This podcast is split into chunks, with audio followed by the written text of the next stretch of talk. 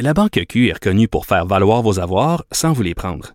Mais quand vous pensez à votre premier compte bancaire, tu sais, dans le temps à l'école, vous faisiez vos dépôts avec vos scènes dans la petite enveloppe.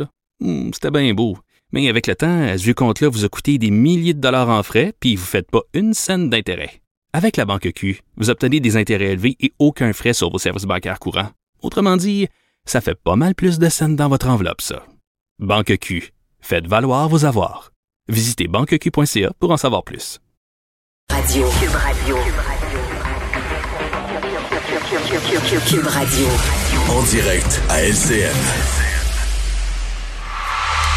Bon, je remets Mario Dumont dans son studio. Alors, euh, Mario, on sent que cette euh, mouvance là, complotiste euh, prend de l'ampleur, gagne en, en ambition. Là, chez nous aussi, Euh, le spectacle là, ahurissant de l'attaque du Capitole a peut-être inspiré des, des groupes là, qui sévissent euh, chez nous au Québec.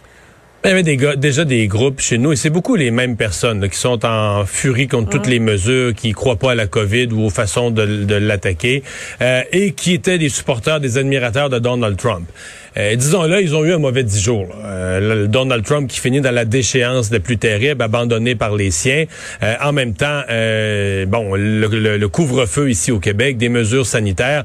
Donc, ils ont eu tout là pour s'énerver. Euh, faut quand même faire attention. Euh, je ne pense pas qu'on puisse comparer ce qui se passe ici comme mouvement avec ce qu'on voit aux États-Unis. Loin de là. Euh, On parle pas de gens armés. Euh, mais il y a quelque chose. Dire, on sent bien qu'il y a des gens, qui ont un passage de gens qui étaient à la limite des originaux, qui véhiculaient toutes sortes de théories un peu farfelues qui circulent euh, sur les réseaux sociaux. Ils ont lu ça sur Internet, puis ils répètent ça, puis ils partagent ça. Euh, et on passe de ça à quelques-uns euh, qui inquiètent les services policiers, qui pourraient poser des gestes. On a déjà eu des, des, des menaces contre plusieurs euh, élus politiques, etc. Donc, il y a une, une agressivité qui est derrière ça. Donc, nos corps policiers doivent suivre ça avec, euh, avec attention. On n'a pas le choix. Et, et- et nos corps policiers n'hésitent pas quand même à utiliser le mot terrorisme intérieur là, en parlant de la... Parce qu'il faut pas confondre quand même. Quelqu'un a le droit d'être contre l'approche euh, sanitaire du gouvernement fédéral ou contre l'approche du gouvernement le- du gouvernement Legault, de critiquer le Ouais, couvre-feu. On a le droit de critiquer les gouvernements. Mais on sent que pour certains, c'est plus une critique. C'est un glissement vers... C'est une déconnexion. Une dérive, là. C'est une dérive, c'est un glissement de la, de la réalité. On n'est plus du tout, du tout connecté avec Ouais. le réel, avec ce qui se passe dans les Une hôpitaux. dérive et des menaces et de la violence. Voilà. On, on est pas comme passé à une autre étape. Maintenant, on, le voit, Mario, le système de santé qui, peine à, garder le, le contrôle. Euh, Il y a des intensivistes là, qui perdent patience, de plus en plus de, de médecins qui sont très vocaux au sujet de ce qu'ils parlent, et certains qui disent même que euh, tous ces gens qui, qui croient à rien, qui se protègent pas, euh, ces gens-là qui tombent malades devraient rester chez eux. Ouais. Tu sais, Sophie, on a aussi un système de santé. Il y a beaucoup de choses là-dedans. D'abord, je comprends l'impatience des médecins et elle est partagée par beaucoup de gens qui travaillent dans le système de santé. En même temps, ils ont le devoir de soigner tout le monde. Mais est-ce que c'est choquant? Quelqu'un là, que ça fait neuf mois, là, qui dit, ah, peut-être, pas la COVID, puis on a inventé ça, puis pourquoi est-ce qu'on fait tout ça? Puis là, finalement, c'est lui qui est malade. Puis là, il a pas fait attention, Ouais. puis il a pas porté le masque, puis il a pas arrêté de faire des rassemblements. Puis là, il se prend, il prend un lit aux soins intensifs, puis il se fait intuber. Mais Ouais. quand même, le docteur de marché... c'est si on en vient au protocole, là, Mario. Ouais, si ouais. on en vient au fameux protocole où on devra on choisir. doit choisir. Ben, c'est ça. Mais là, ce matin, quand même, le docteur de marché dans la presse, c'est pas banal ce qu'il dit, là. Uh-huh. Il raconte quand même l'histoire d'un d'un complotiste ou de quelqu'un qui est un négationniste et qui croyait pas à la COVID. Le type était prêt à mourir, Sophie, là. Le type a dit, moi, je crois pas à la COVID. La famille. Oui, oui. Le type a dit, moi, je crois pas à la COVID, puis j'y crois pas jusqu'au bout, je suis prêt à mourir. Alors, j'écrivais, j'écrivais dans le journal plus tôt dans la semaine qu'il y avait entre certains complotistes quelque chose de très sectaire, de très proche des sectes. C'est dans les sectes qu'on trouve ça, là, des gens qui sont prêts à refuser les, les, les transfusions sanguines. Donc, lui disait, moi, là, j'y crois pas à la COVID, puis je vais au bout de mon raisonnement. Je veux pas être intubé.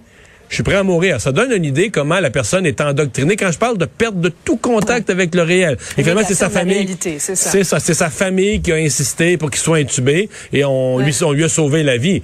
Il serait mort. Sinon, là, dans les heures suivantes, le type allait décéder. T'sais, on est, on, on est rendu là. Pour certains, c'est rendu très, très loin. Là. Euh, on, avait de, relatives bonnes nouvelles sur le, front pandémique aujourd'hui, le, bilan, mis à part les chiffres sur euh, les décès. Euh, les retards dans les livraisons de Pfizer, ça assombrit un petit peu le tableau aujourd'hui. hein. Ouais, ça ralentit la vaccination. En même temps, le docteur Tam a été clair aujourd'hui. On peut pas se fier juste sur la vaccination. Ça va amener un retour progressif à la normale, mais sur des mois. On ne pourra pas baisser les bras instantanément en criant ciseaux parce que tout à coup, euh, 1, 2, 3, 4% de la population va être vaccinée dans les prochaines semaines. Mais oui, je pense qu'il faut prendre, on est à la veille de la fin de semaine, il faut prendre la journée d'aujourd'hui, là, les chiffres ont baissé. Le nombre de nouveaux cas a vraiment baissé, le nombre d'hospitalisations pour la première fois depuis plusieurs jours a vraiment baissé. Et c'est un vendredi, on a l'expérience des jours de la semaine. Donc le vendredi nous donne les chiffres qui ont été compilés mercredi puis un petit peu jeudi matin. Donc dans le milieu de la semaine, là, c'est pas le week-end, il n'y a pas de, de, de clinique fermée ou de laboratoire qui travaille moins. Donc on peut vraiment commencer à espérer que les mesures, qu'on a une tendance à la baisse, il faut vraiment se croiser les doigts qu'on ait ça au cours des, euh, des prochains jours. Notre système de santé, disons, a besoin qu'on baisse la pression. Donc, prenons-le comme une bonne nouvelle, une bonne journée. Oui, voilà. oui, vivons d'espoir. Merci, Mario. Bonne, bonne semaine. semaine. Alors, euh, Vincent, donc euh, cette euh, transaction de Couchetard, la tentative d'acheter un géant français de l'alimentation et des dépanneurs, c'est fini fini? Oui, ça vient de tomber, entre autres selon Reuters, Couchetard qui ben, aurait décidé d'abandonner ce projet d'acheter Carrefour là, pour plus de 16 milliards d'euros. Ou c'est juste fait dire un nom ferme par le... Ben, c'est un peu ça. En fait, il y aurait eu discussion aujourd'hui, hein, parce que Alain Bouchard est parti en France pour essayer d'expliquer son, son, son, son, projet au ministre des Finances, Bruno Le Maire. Se sont rencontrés les deux plus tôt aujourd'hui, le maire disait sur euh, en entrevue à la télévision euh, qu'il en était pas question pour des questions stratégiques euh, de vendre la, chaîne Carrefour. Et dit ma, réponse est courtoise. C'est un nom courtois, mais c'est un nom clair et final.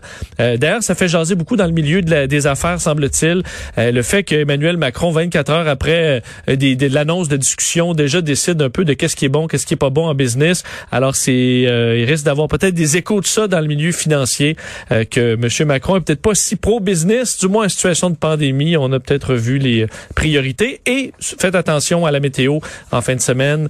30 cm, 20 à 40, dépendamment d'où on est. Euh, Surtout la journée de demain. Demain, de, de, tôt demain matin, toute la journée, ça risque d'être difficile au niveau des déplacements. Jusqu'au début de journée dimanche, dépendamment des endroits, des vents quand même assez forts. Alors sur les routes, ce sera difficile. Mais néanmoins, on vous en souhaite une bonne euh, fin de semaine. Merci beaucoup d'avoir été là. Rendez-vous lundi, 15h30 pour tout de suite. C'est Sophie Durocher qui prend l'antenne.